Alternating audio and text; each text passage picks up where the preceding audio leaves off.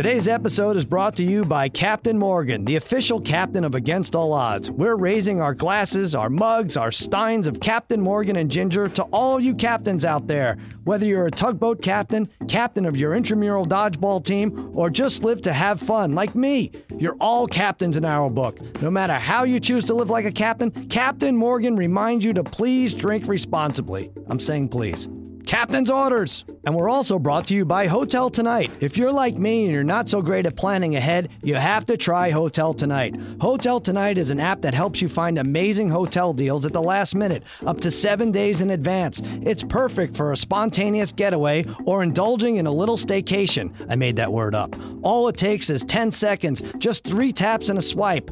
Fat thumbs like mine take a little longer, but still, not bad. So what are you waiting for? Get in on these killer last minute deals and download the Hotel Tonight app now.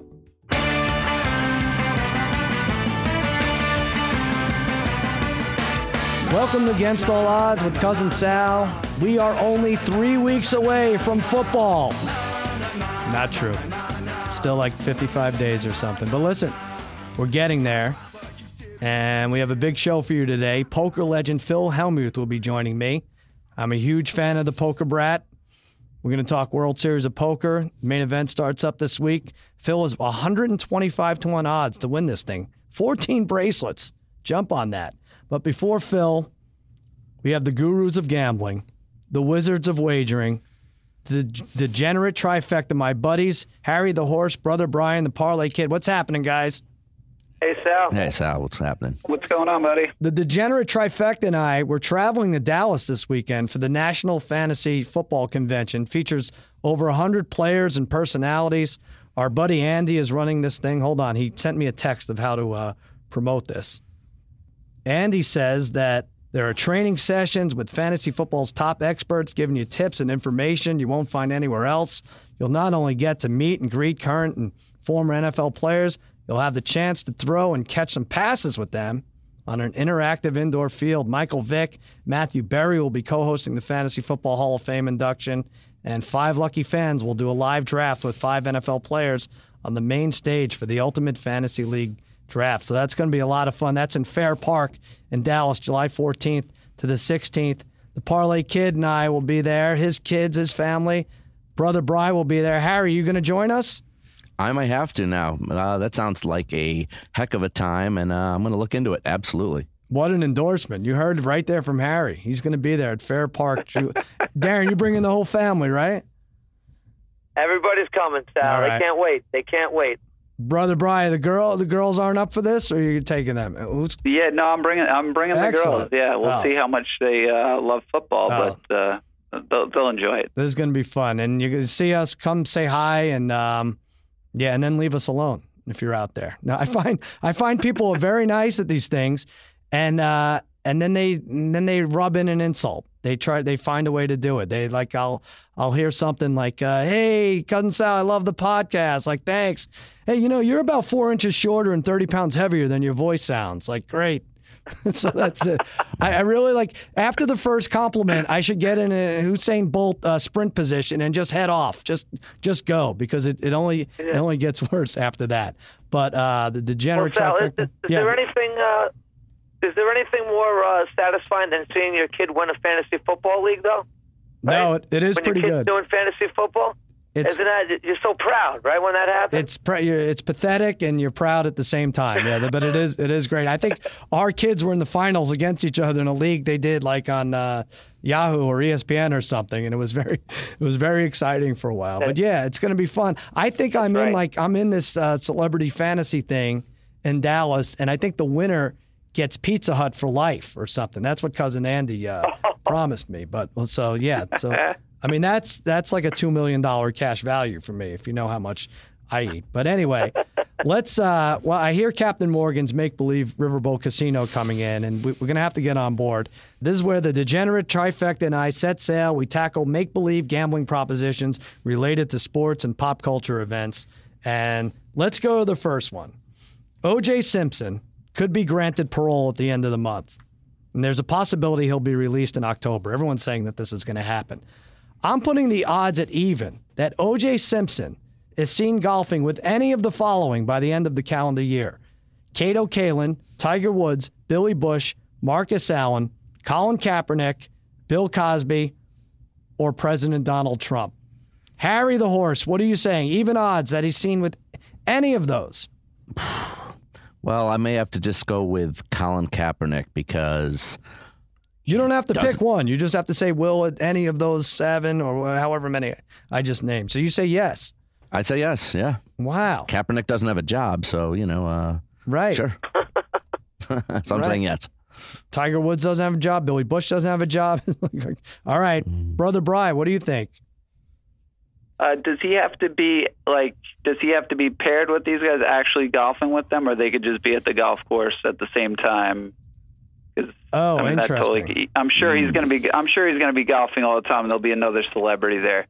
I, am uh, looking more in terms did, of you, will, will there be a picture taken with with these two on the golf course, or with with, with OJ in any of these? Uh, uh, I'll go no on this one. You did. You mentioned Bill Cosby, right, as yeah. one of these? Yes, definitely. I would love to see a blind Bill Cosby golfing, though, wouldn't you? that would be great. That uh, would be great. yeah, I'm gonna. I'll, I'll, I'll, say no with this, but they do actually really have um, O.J. Simpson granted parole in 2017 as uh, a yes is minus 350, no is plus 225. That's, uh, you know, that's actually a real thing. We should put nice. that. We should bet that because I think it's going to happen, and it'd be a fun thing to definitely to lose on. Uh, you know, to add it to. I, I know they're they're saying OJ is a model prisoner, guys. Of model course, prisoner. of course, he's the best. I mean, it is so hard to search for uh, the killer, the real killers, when you're confined to like an eight by ten jail jail cell. It's terrible. Uh, Parlay Kid, what are you thinking for this? Okay, I'm gonna I'm gonna say, all right, because it, the name wasn't on the list. I think he's going to be golfing with Cuba Gooding Jr. Oh, I should have Doesn't added. that make Cuba. sense? Yes, mm. should have added. Right? Him. Can you see that happening? I could see them getting together, golfing. Uh, I could see that. So if you put him on the list, I'm gonna. I would say yes. Uh, I, I would take that bet. If he's not on the list, I'm going to say no. So we're going to put him on the list now. Uh, well, you know what? I don't have the. I can't but, make the decision. I have to check with Captain Morgan himself, and he he uh, takes okay, care of the log. Okay, so let's say he's not on the list. So I'm yeah. going to say no. But mm-hmm. we're going to see him golfing with Cuba Gooding Jr. All right, so that's the come, first. Come. That's the first big name he will golf with before the end of the year. Uh, I'm gonna say I'm gonna say no. I know it's my own stupid prop, but I don't think it's gonna be fashionable to golf with OJ until like uh, March of next year. So I think uh, he'll be released in October, and then we'll see him in March with Kanye and his goddaughter uh, Kim and all of them. But uh, make no mistake about it, there's going to be some great pictures out there with OJ golfing. And brother Bry, I agree. OJ and Bill Cosby. That's that's the. I mean, what what what would a signed OJ and Bill Cosby picture fetch nowadays? Harry, what do you think? Wow, uh, that's priceless. Um, Three thousand. Okay. I mean, honestly, maybe it's not so priceless. All right, three thousand dollars. No, I, I, think, I think it would be good. All right, let's go to the second one here. Uh, John McEnroe said that Serena Williams would be ranked 700th in the world if she played on the men's circuit. Uh, he's taking a lot of crap for it. I kind of feel bad for him because he didn't go out. He, he didn't uh, organize a press conference just to make this statement. He was asked the question, "How would she fare against the men?" is she and he actually said, "Oh, she's the best in the world." And the and the, and the reporter's like, "Well, what about men against men too?" He's like, "Oh no, absolutely not. she's on the circuit. She'd be 700th uh, if she's in the men's circuit." Three set match over under four and a half games. The under is minus 155. How many games does Serena win against men's top ranked player Andy Murray, currently number one in the world? Darren Parlay Kid, what do you say? Ooh, Sal. I know a, I know a guy who's uh, he's a tennis expert, mm-hmm. uh, and we've discussed this before. And um, I think he he he seems to think that McEnroe was actually being generous when he said hmm. uh, Serena would be ranked 700th in the world. I don't really know. Uh, uh, I'm not really a tennis expert when it comes to that, mm-hmm. but according to him, and he, he plays a lot of tennis, uh, he thinks actually McEnroe is being generous by saying that she should be ranked 700th. Uh, so I would have to say, Sal, in this, I'm taking uh, the under four and a half games uh, against Andy Murray's number one. Uh, I, I just don't see. I, I, I think I just have to go with uh, people who know a little bit more than me about about tennis, Mm-hmm. and to say that I don't think she can compete with the number one person at all uh, at any time. So, so no. So you say- especially while she's pregnant right now. Yeah, they're right. Yeah, we should probably have to wait to have the baby. But so you're saying like six one, six two is is maybe uh, you would go under four and a half games one. Yeah, I think I'm thinking uh, six one at best. All right. Right for each for each set. Yeah, six one, six one, Okay. six two. Say, let's say. I think that's going under. Gotcha. All right. Uh, Harry, you're breathing very heavily into the microphone. Let's ask you next. I'm going with the under two. I think uh, McEnroe's taken a uh, a hit on this when he shouldn't. I thought he was being very uh, complimentary to her and being telling her that she's really good at the win, the best in the in the women's side. But yet, uh, she a, a few years ago was on Letterman, and she admitted herself that if she were to play uh, men in a real match, that she would lose 6-0, 6-0. She said it herself. So I'm going to go with the under. All right. Okay. Brother Brian, what do you say? Over under four and a half games. Yeah, I'm gonna I'm gonna take the under as well. I mean, I don't I don't know if McEnroe really needed to say anything, but uh, I, there's no way she could break uh, Murray's serve. That's for sure. The one thing I will say is at least her serve is probably I think she averages she's around maybe her high is about 120 miles an hour, and that's on par with like some of these good average tennis players. So. Mm-hmm.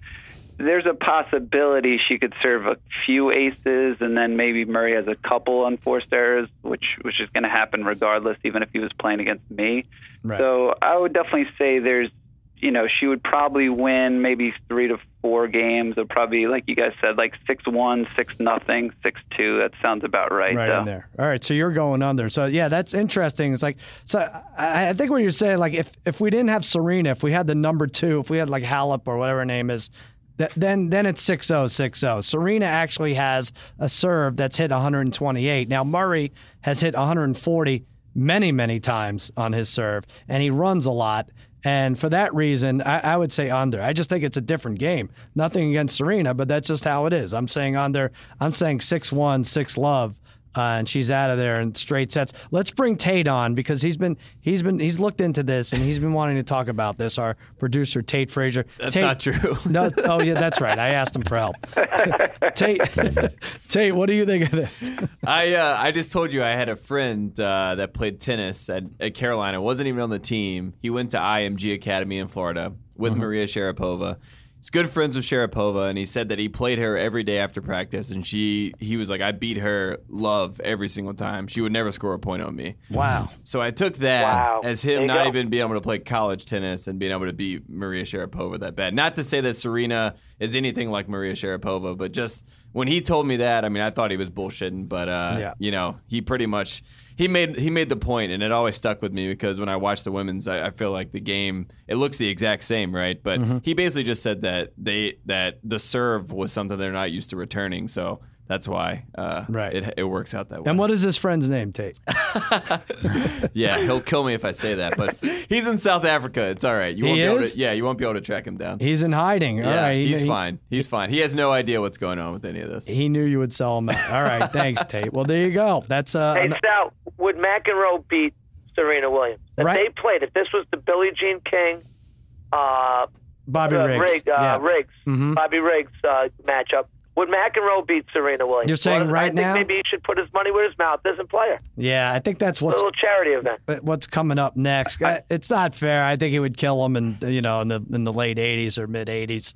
But uh, that's interesting. I don't know right now. Are you saying pregnant Serena against 65 year old McEnroe, or we're gonna we're gonna wait wait till McEnroe gets to Yeah, just wait. But I think uh, doesn't he still play a little bit like on some like you know senior tour level, probably against some pretty good competition. He's, he said he I would plays think against. so. I'd be interested to see that. Yeah, he said he plays against Yeah. Andy Roddick every week. He plays Roddick every week. Yeah, There you go. yeah. I heard he's in Oh. hiding in South Africa. I heard he wants nothing at all to do with this.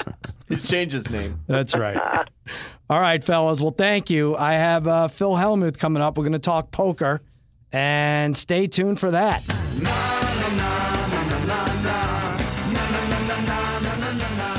All right, we're back on Against All Odds with Cousin Sal. You know, growing up, I always pulled for the bad guy, the heel, if you will. As a teenager, I was infatuated with Rowdy Roddy Piper. Before that, I found J.R. Ewing compelling. Before him, I rooted for the Riddler to rule Gotham City. So when I familiarized myself with the poker brat, I became giddy, and I'm even giddier to have him on my podcast. Please welcome in what I hope is the first of many appearances on Against All Odds, 14 time World Series of Poker bracelet winner, Phil Hellmuth. What's happening, Phil? Life is good. It's uh, it's prime season right now. World Series of Poker is on. And how, how, does it feel now? Like you said, the main event begins this week. Uh, the World Series of Poker tournament has been going all month. How do you feel heading into the main event? This year, it's uh, this year it's on ESPN every day. So it's going to be literally 12 straight days of poker. So, you know, all you can do is get yourself, you know, where you're ready to play. You know, the one thing that the one thing for me that I forgot is that I've won all my bracelets when I'm exhausted. and I was trying to take some days off and rest, and I played like crap. I was like, okay, if you're going to take a day off or two, at least play great. So I went right back into the grind of just playing every day, uh, tons of hours, and just had you know, I think four pretty deep runs in the last week here. So, um, yeah, you and then you know with the with the World Series of Poker, just let me say this: with the World Series of Poker being on ESPN for about 12 days in a row of coverage, mm-hmm. um, I'm scheduled to hopefully I want to play, but if for whatever reason I don't make it, I'll be in the commentary.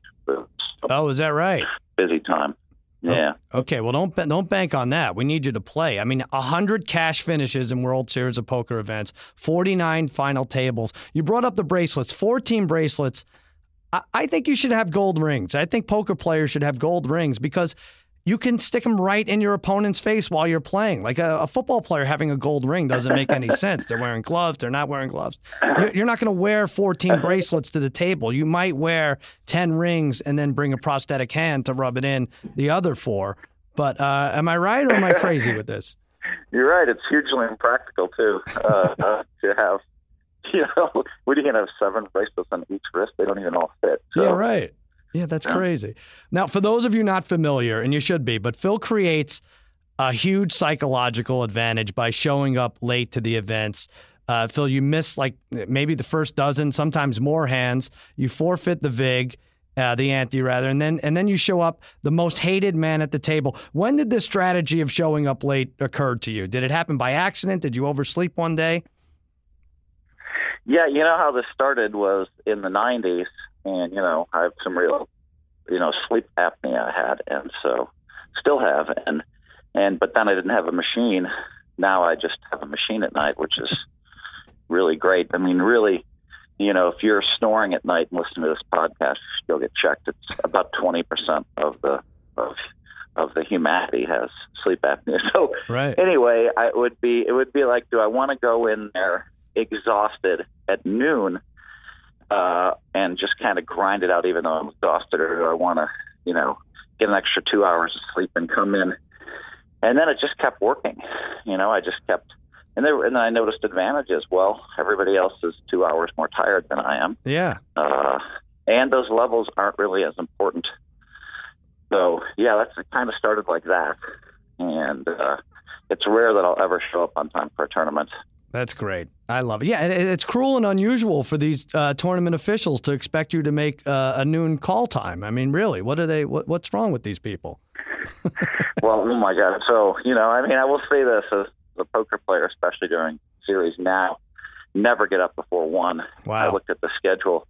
If I'm going to do any commentary, they want to like 9 a.m. and I'm like, man, I haven't seen 9 a.m. in a long time. now, but the one the one drawback though is you don't get to monitor the table as well as someone who was there from the start. Does that not matter to you? Do you feel like uh, I'll, I'll whatever however many hands I see, I'll be able to gauge the table, the players around me. Uh, I don't need the first hour or so to do that. Yeah, yeah, that, that's like I mean, you know, I mean, when I'm on and my instincts are really uh, clear, when I'm glowing or flowing, whatever you want to call it. Mm-hmm. It just seems like you know, I'm just trusting my instincts, and and when they're right, it allows me to do things that other people can't do, that I can't, you know. So I vary from a, mathematical strategy to, hey, it has it or it doesn't have it. And you know, poker's a very uh, no limit hold'em is a very artful game, Mhm. and and some people, some of the younger generations, trying to use just pure math, and you know, and I mean, you'll never be great if you can read people. Right, right. Now you won the main event in 1989, and I, I, just I actually went back and watched it. And how did they think ESPN, whoever was deciding to broadcast the events, how did they think it was an idea, a good idea to show poker when you couldn't see the hold cards? I mean, this is astounding to me. It's like you, it, it- it's like the whole uh, wheels on luggage thing. Like, yeah, why weren't there always wheels on luggage? This is, there, there shouldn't have any been any other way to deal this. But to not have the hold cards, I mean, you would go, you would go hours as a commentator. I'd see Gabe Kaplan's like, well, he could have ace king, he could have a pair of nines. It's, it's all speculation, and you you might not ever see the cards if the guy folds at the end, right? You you only see the winning hand. Why did it take so long? Well, I mean, you're right. It's it's very it's very poker's a lot slower. Obviously, I think when you have somebody in the booth that's great at reading people, then you can really draw the audience in because you're saying because your your reads are going to be so accurate. You'll be like, I'm pretty sure he has this hand, and that hand's revealed. I'm pretty sure he has that hand, and then that hand's revealed. Then it's more exciting. But you're right. It's, it really is like night and day. And you know what happened with the hole cards, and it's only recently that I saw the first table ever created by a guy named Henry Orenstein. So he also invented Transformers. Hmm. And so he spent six hundred and fifty thousand dollars on a table in the nineties. You know? Wow. And uh I've seen the thing, it's all tricked out, gimmicked out and uh and you know, I didn't I was not aware of that. I knew that he had I didn't realize he'd spent so much money just on that one table Yeah. it's kind of a cool looking thing, but it's like turning a light switch on for the world because Texas Hold'em is a very simple game. So we we like to say uh, no limit Hold'em, um, you know, takes five minutes to learn, but a lifetime to master. Right. And so the key thing is five minutes to learn. So all the people at home are like, oh my God, that's what you're playing? So with no hole card cameras, you know, people aren't bothering learning the rules. With the hole card cameras, it's like, that's it. You just bet and move in and and so, you know, that simplicity of the game and then it just it really took off. Right. The light went on. Hole card cameras. Did you now with the hole card cameras when the idea was presented? On the other hand, were you a little apprehensive in that? Well, I don't know if I could trust everyone who's behind this, and you know who, who knows who sees this ahead of time. Maybe it's not just for television, or were you all in? Were you like, you know what, this is what the this is what the game needs, and and let's just go forward with it. I was uh, I was all in the first time. The first time that we used hole card cameras was a was a was a show that they filmed in Cardiff, Wales, Mhm. called uh, Late Night Poker, and uh, and poker started to all of a sudden just take off in London, and so I went over there, uh, and I was just like, this is just going to be great for our game, Good. and I didn't know it would be that great. So yeah, I was all in supporting it. There were a lot of the top professionals that were against it. Really? I really pushed hard. Uh, well, they're like, oh, well, it took us like, you know, 15, 20 years to have this proprietary information, hmm how we play poker. And I was like, come on, man. I mean, you know, this, this could be the beginning of a nice explosion. And uh, yeah, so I, I was right away all in with it.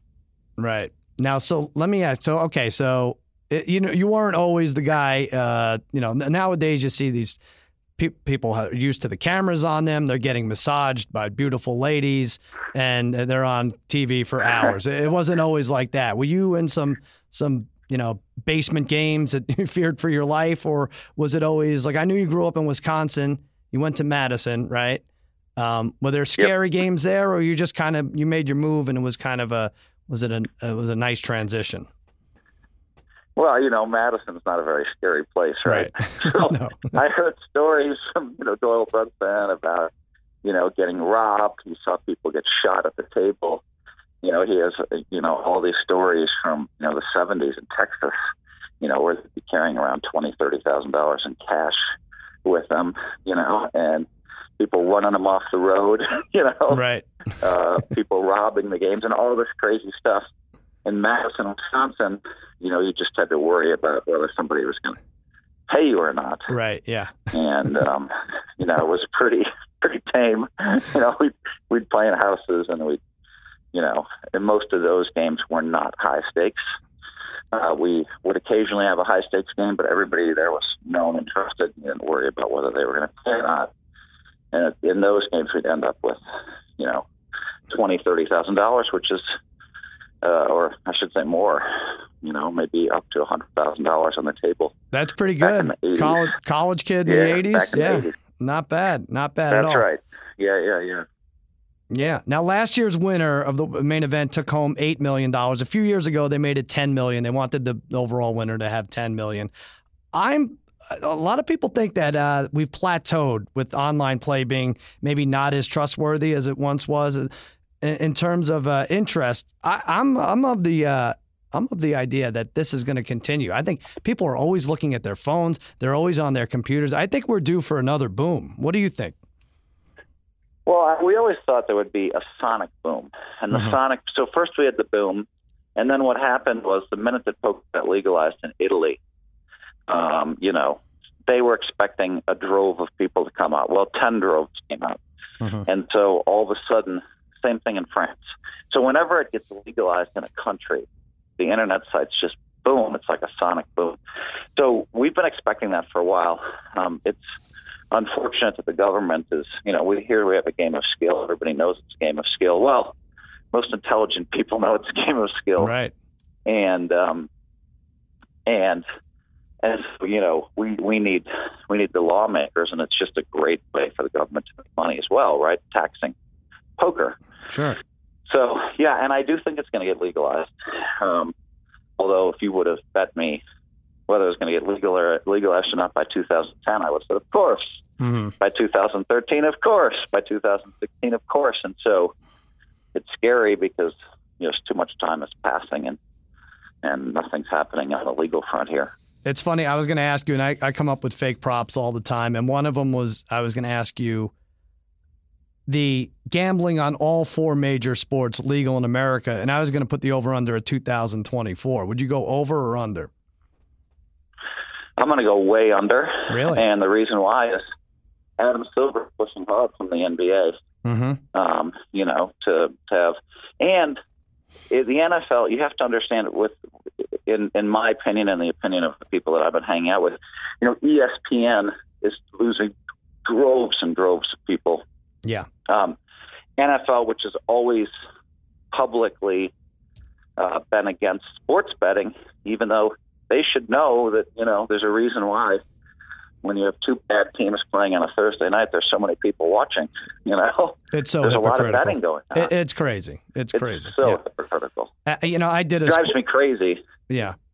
I, I picked football games for ESPN and they had me on really just to keep up with Fox. And uh, and then like they they cut me loose and like I was good. I picked like seventy five percent my best bets. And I was like, hey, why aren't you guys promoting this more? Like Yahoo is scooping you. And they're like, yeah, we kind of have to do this with a nod and a wink. We uh we pay two billion dollars for the worst game of the week, the Monday night game, and uh, we don't want you know we don't want anyone really to find out that we have we're endorsing a gambler. And I was like, well, you just said it yourself. You pay for the worst game of the week. How much worse could it get for you? But yeah, they really they they just want to dip their toe in. And I mean, I'm just talking football. You're right. Adam Silver is a pro- proponent of uh, he's, he would legalize it. I think in a second. But I think as long as Goodell is in there, that's what worries me. I think I think, but Yeah. I think Goodell switched stances. Though. I think he switched stances. really. He's seen what's happening. I think this is what we think. Yeah, and so I think it's going to be soon that betting is legalized. Well, I mean, five I think years ago, all the signs are there. Yeah, he said no, no, we will never have a team in Las Vegas, and we know that that's not the case. So yeah, maybe he is softening a little. That would be good. That'd be good. Well, that's the other thing, right? It's a big sign that legalization of you know sports betting is coming when you have all of a sudden a team in Vegas as well, right? Right. Absolutely. Absolutely. And they're talking about having those monitors in the in the stadium, and the gambling commission uh, approved it. Now it has to go to Goodell, but where you could bet the live betting actually at your seat in the game. So that that would be obviously that would be crazy if uh, if they approved that. But yeah, I get goosebumps talking about it. Um, uh, back to poker. I played in the main event in 2004. Actually, Phil Gordon uh, coached me like my third day. Uh, I was like an hour away from being in the money, it's funny. I was getting I was getting vigged out, and then like during a break, I talked to Phil Gordon. He's like, "You can't be afraid to lose." I was like, "You know what? Screw it." He's right, and I went in all in, and I immediately lost. And like I said, I was an hour away from the money. But this was 2004. It was the year after Moneymaker won. Um, did you hate the moneymakers of the world when they first came on, or did you see it as as easy money? Like, or did you see you know that was the poker boom, and this is going to be good for you? Yeah, I never never hated it. Never hated all the new entrants into poker. I think it's just great for our game. And Mm-hmm. you know, I mean, how how could I? I mean, you know, the effects of that. You know, I mean, I wrote released my book in 2003. Played poker like the pros and hit the New York Times bestseller list. You know, Right. all of a sudden, you know, and I had a lifetime goal of writing a New York Times bestseller, but I didn't think it was going to be that book. And so, Play Poker Like the Pros hits the bestseller list. I'm getting paid millions of dollars for all these endorsements, and so, you know, we went from kind of grinding, you know, and and making our living just playing poker to all kinds of sponsorships, Mhm. and you know, it's pretty exciting. Um, so, yeah, no, and I realized, of course, that that direct correlation between all these tons of new people getting into the game, you know, from sponsorship. So, no, Right. I had never, I like it. Right, and it, it went from I think 800 entrants before Moneymaker to 2,500 the year after he won. Now it's close to 7,000. It's really, it's really a spectacular leap. Um, you've you've uh, dabbled in heads up championships. In 2005, you won that. Do you enjoy the heads up? You know, as I as I look back, now I had my schedules written out, and I was working like 320 days a year. Wow. It was ridiculous. Um, you know, I was representing UltimateBet.com, and we were, uh, and I was just filming stuff every day, and I was just doing blogs, and it was crazy. And I didn't realize I'd forgotten that I was working that hard. And so, when I went back and looked, um, you know, one of the things that occurred to me was uh, 2005. I was really mad because I'm like, God dang it all, we have to play that freaking heads up thing. That means I have to fly to Vegas one of the weekend with my wife and kids, you know? Right. Flew in and just didn't know how to play that because everybody else had been practicing playing each other heads up. Mm-hmm. I saw the odds, and the odds were, I was not some big favorite. I was like, the odd sheet I saw, I was like, and I'm like, what? Are you kidding me? I mean, I've won like 10 world championships and hold'em, and no one else has more than one Right. and or two or something. So I was pissed off and felt disrespected. and you know that so there was a little chip on my shoulder heading into that one. And then when I saw the production, I was like, "Oh my god, this is a big thing. This is NBC." Mm-hmm. And uh, and they did such a terrific job. So then, so I was excited with a chip on my shoulder. You know, I remember won my first match, won my second match, won my third match, and then I think I started playing some great players at that point Yeah. and I just kind of cruised through that one. It was really uh, until the finals, you know, where um, I beat I was heads up against Chris Ferguson, beat him the first match, and then I had him all in, drawing dead on the third hand, and I was just celebrating in my mind because he needed a nine or deuce, and there's you know two nines and two deuces, and you know I was getting ready to stand up, Mm-hmm. and as they're turning the card, I'm going to stand, throw my fists in the air. I've just won the NBC Heads Up Championships. Mm-hmm. It's three in the morning on a Sunday. It's grueling. As I'm going up, they turn a nine, and he makes a full house. Ugh. And I reroute from up to just left, Mm. and just fell on the floor. And so there I am, just on the floor with my fists over my head. You know, it's great drama. I mean, you can go to YouTube and, and you know just Google Phil Hellmuth NBC Heads Up Championship 2005, I think. And And normally you And would so berate, you am on the berate the, player, but it's Jesus. It's Chris Ferguson's Jesus. So you probably want to back off, right, from the curse words. he's such a nice guy. He's Yeah. such a good guy, and Mhm. you know, I couldn't believe that I managed to get all that money and in such a good spot. I was so happy the way I played it. Mm-hmm. It just looked like it was going to be over, and then he won that match, and then and then another, and then another weird hand where I was on. I think I had five, six, and he had deuces, and it came a six, and and the river he needed a deuce and only a deuce, and uh, the deuce hit. But this time I was ready for it. This time I was like, I mean, you're no, you're really ready for a twenty to one shot. Yeah. And uh, but I was in my mind, I'm like, this is not over. You know, wasn't celebrating early or anything. He hit his deuce and the place just exploded. You know, screaming and yelling and everybody going crazy. Mm. I just sat there super calm, counted his chips down. And so right now, what are you going to do? You're going to just keep playing great. That's what you're going to do. Right. Right. Yeah, no, that, I, I don't even know how you do it because the heads up is exhausting. Obviously, you can't take a hand or two or three off like you can when uh, with a table of nine players. But um, yeah, you did win. That was best of three, right, against Ferguson. Is that how it worked? Yeah, but the finals, only the finals was best of three. Oh, I see. Right. Who you And then the last one was 2013, and I, I faced Mike Matusow heads up. You know, everybody was talking about how all older people in poker are done. Uh, everybody's south poker mathematically, and all the kids are like, "We're the best, we're the best." And there was like, you know, I don't know, 55 kids, and you know, maybe nine of us that were older, and uh, it came down to Mike and I, a classic match. And again, best of three went to the third match. That one, unfortunately, I lost. Yeah. Now you say I know you're friends with Mike Matusow. You like you said you like Chris Ferguson, nice guy. Uh, Daniel Negreanu read uh, wrote the forward to your book. Who do you like beating the most? There, there's got to be guys out there that you're you're just you're done with by now, right?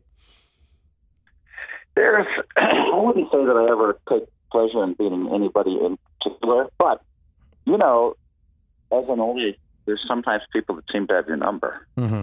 you know, and so it's freaky um, how one person just continues to beat you and beat you. Antonio Esfandiari, you know, has had a really amazing long streak of beating me.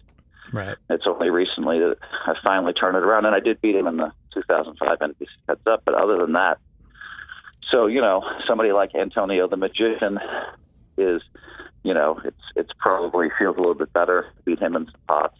Yeah. Uh, again, a nice guy, um, but yeah. So for me, I, I kind of want to beat the guys that have been beating me for whatever reason. Yeah. I think I think you're holding back on me. There's got to be some bad blood. These these are not uh, above the board fellas, all of them. I could tell, but uh, I understand. Well, yeah. well, yeah, there. I mean, you know, I mean, generally speaking, uh, the poker players are pretty good people. I'll say that. Okay. And so, yeah, we have we have our outliers that you know we're, we're probably not proud of. Right. But for me personally, I've spent a lot of time trying to bring the poker world together. hmm I went to you know all the other champions and said, hey, if Nike gives me a shoe, you shouldn't be insulting it. You should be celebrating it because that means Reebok's coming to give you a shoe. Right. Unfortunately, we don't have shoe deals, but maybe someday. And so, you know, I was trying to bring people together in the poker world from the start, rooting for each other to get great deals Yeah. um, because they spread. Yeah. It's funny you bring up the Nike shoe deal. You burned your pair of shoe, your own shoes in the parking lot, right? A couple weeks ago. Was that what was that about? You're trying to get back on track? Well, it was just it was just something fun. I mean, you know, it was I'd really, really gotten unlucky um, on a particularly three hundred thousand dollar buy-in tournament, hmm and you know the hands that happened to me were just uh, beyond. They were just really scary, unlucky, and then wore those shoes again, and just had some really unlucky hands come up. So I thought, I, I thought, you know what? This is kind of good press, and it'll be fun. I'm going to burn these brand new gold pair of shoes. I brought seven pair of gold shoes with me, Wow. and I said I'm going to burn them, and it's it's going to go viral, and it's going to be fun. And I called my uh, my one of the guys who's I call him a spiritual guru. He's like, I'm like, can I burn him? He's like, absolutely. It's good for you, you know. It's releasing the bad spirits or something like that. I'm like, all right, I'm all in. And my dad great. said the same thing. Burn him. so you know, I went ahead and it was uh, it was kind of wacky. Um, Do you even have to it was a lot add? Do you even have to add gasoline to to burn them in the in the summer in a parking lot of a casino in Vegas, or could you just uh, put them in the dumpster and the, the sun takes care of it? Yeah, that's a good point. No, we uh, I went and uh, I had somebody, you know, I stay at the Aria Hotel, Mhm. and I called some of the bell people and said, "Hey, listen, can you go buy me something like a little, you know, something made of metal that I can burn shoes in, and some lighter fluid and some matches." Right. And so they went and bought that stuff for me, and then you know, I called the Rio and I said, "Hey, I'm going to burn these in the parking lot. I don't want to be banned. I don't want you to take away my pink spots and Yeah. all my perks. You know, is it okay? I got kind of the soft permission. I think And, uh, uh, to 1989, Phil Hellmuth wouldn't have asked permission. I don't think, right? Just yeah, I don't know. Yeah, maybe maybe not. That's a, that's a close one. You just don't want to like. You just don't want to cross lines right. with the security in these casinos, and so, and so, yeah, and so you know, and they just. I was kind of assured that it would be okay unofficially. No Mhm. one's going to bother you, and you're not going to lose your parking spot. That's smart. And then Yeah. it happened to be right near a place where Daniel Negreanu, a real kid poker, was, and some other guys. and I, I, I called a few guys and said, "Hey, I'm doing it on your in, in 40 minutes over here," and a bunch of guys came over and That's filmed it. That's funny. Now, all right, let's make some money off of this. Now, I know you probably it's it's a it's weird for you to bet on this, but make me some money. They have props for the old for the uh, World Series of Poker main event, and for the most part, these odds are garbage. When you're talking about seven, eight thousand uh, competitors, and you're getting Right. sixty-five to one for Daniel Negreanu for you know to come in first, and he's the lead guy, and Phil Ivey's right behind him at seventy. Do you want to guess what what you are? Uh, well, you said he's the lead guy. Um, and you know, and and there's a reason Negreanu is the lead guy, and that's that he he had a great run two years ago, made it all the way down to tenth place, and ninth place would have been amazing. And so Right. for him to bubble was just Yeah. painful. I'm sure it was the most painful bubble of his life. I saw him on the stage lying down, cringing, and that's not his style to do that. So Mhm. I mean, I realized, you know, how painful it was for him. Right. So that's why he's. I don't know what do they have me at, eighty to one. Well, they have you at 125. Uh, It doesn't really matter after a while with these, these dumb numbers. Like I said, they're so they're so low compared to what they really should be. But uh, even though you guys Yeah. you are the best players in the world, I'm I'm going to take a flyer on you at 125 to one. Though I think uh, I think that's I I, wouldn't mind uh, put money on you there. Now I let me ask a good bet. you like it? All right, good. I like the confidence. I like it because I like it. You know, I mean, one thing one thing that I really like that I really like the chances to make the money. Now, that's fifteen percent Mhm. of the people are going to make the money. So, if you know, and there's a lot of skill. We have very, very, very. This is the most skilled tournament in the world. Right. And, you know, and and most of the pros are really tired by this time this comes around. I mean, we've all been here six, eight weeks when this event comes, the main event. Yeah, sure. But if you're really sharp, you know, you have a really good chance just by playing great poker make the final 15%. And then from there, who knows? Yeah. All right, let me ask you this. Uh, over under age of the winner. I'm going to have you guess what they have it at. I'm going to say 32. Oh, wow. Okay, so you would go you would go over here. They have it at 26 and a half. The over is minus 140. Oh, God. So you would say over. I, I think the 26 and a half. I think the over has come in like 3 out of the last 5 years or something. I have to check that, but yeah. Um I winners would definitely go over. You would go over, okay. Winners country, USA minus 175. Three of the last five years, uh, an American has won. Do you like that? Or it's a coin toss. I do like I do like USA for the win in that one. Okay. All right. Number of Americans at the final table, over under five and a half. I would probably go under. Under. Um, okay. Yeah, yeah, because I mean, there's such a global presence here, hmm you know, and so, so although I would bet an American to win it, Okay. So, um, so American sure. wins. American wins over 26 and a half for the age of the winner, but under uh, five and a half um, for the final table for Americans. And uh, we like Phil at 125 to 1 odds. Now, let me ask you this is not something you could bet on. Just, uh, I have it out there. Over under 2032 before a female wins the main event. oh, I'm going to stay away from that. That's that question's too loaded. I'm Okay. just going to stay All right, good. See, you're smart. See, with the burning of the shoes, he asked for permission. He doesn't answer the girl question. You're really, you're really smartening up, Phil Hellmuth. I can't catch you. Yeah, I can't. I can't piss my wife off. This is a stupid one. This actually you can bet on it. I just caught, caught my eye. This is such a coin flip, though. Uh, winning hand at final table: two pair and higher, or one pair or lower.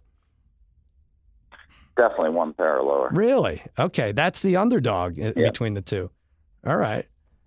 So you're saying there's a It just, in it just it just happens so often where you know someone's on a ace queen and the other guy has nines when their heads up, I love that. Okay, and then it's you know can a guy hit an ace or a queen or not? You know, that's plus one ten. Excellent. And now I'm, I heard from a, a mutual friend of ours that you bet on everything, and I know how you guys are. You there's a there's a lot of downtime. There's a lot of side action going. What what are some of the weirder, odder wagers uh, wages you've made over the years? yeah, we've had we've had some crazy bets. I once uh, I once I once bet Huck Seed. I gave him we had a golf match, and he'd never played before. He had one week to prepare. I Mhm. gave him forty shots over eighteen holes for a thousand dollars a shot. So if he somehow shot the same score as I did, I'd lose forty thousand dollars.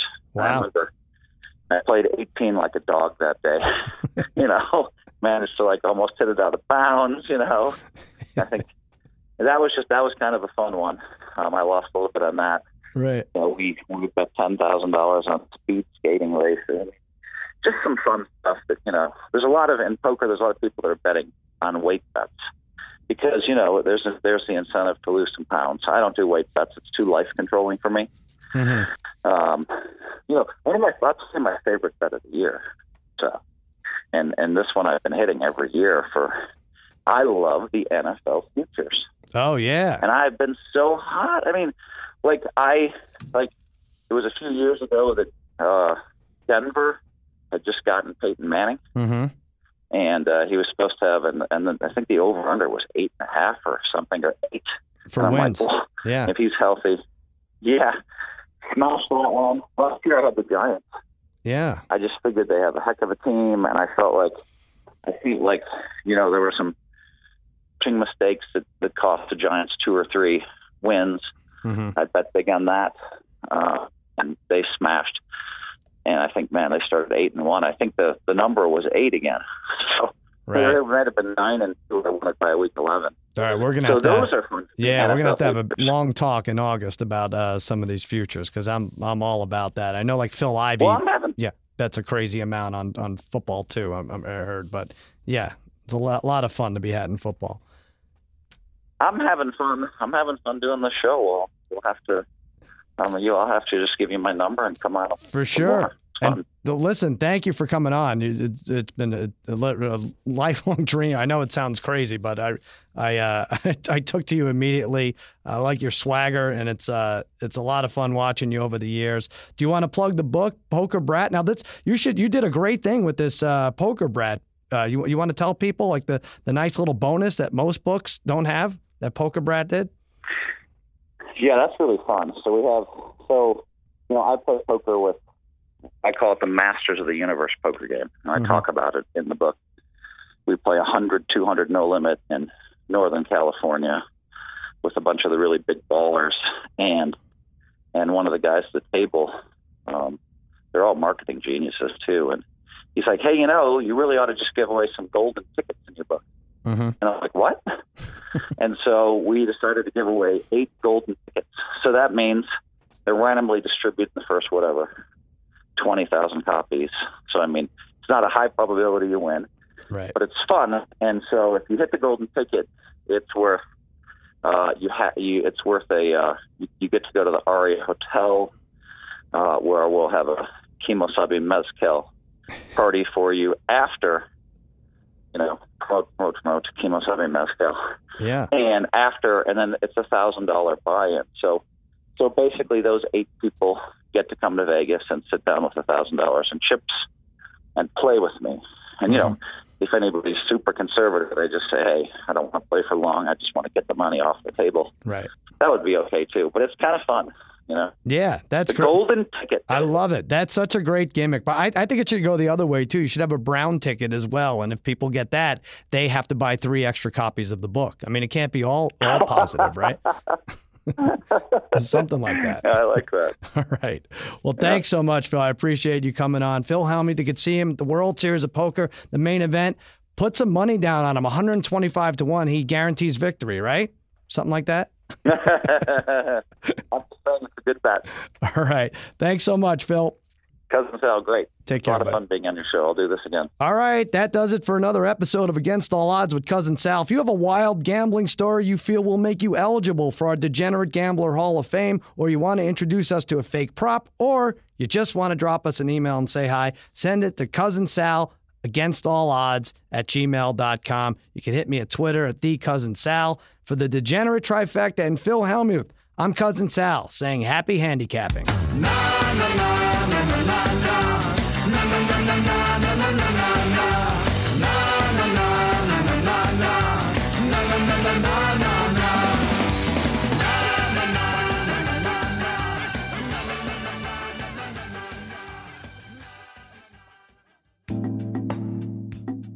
Thanks again to Hotel Tonight for sponsoring today's podcast. Things change, the weather changes, your mood definitely changes. So why lock yourself into plans that might change? With Hotel Tonight, you don't have to because you'll get incredible deals on awesome hotels, even at the last minute. Booking on Hotel Tonight gives you the freedom and flexibility to play things by ear while knowing you'll score a great price and a great place to stay. So download the Hotel Tonight app to find seriously amazing deals now.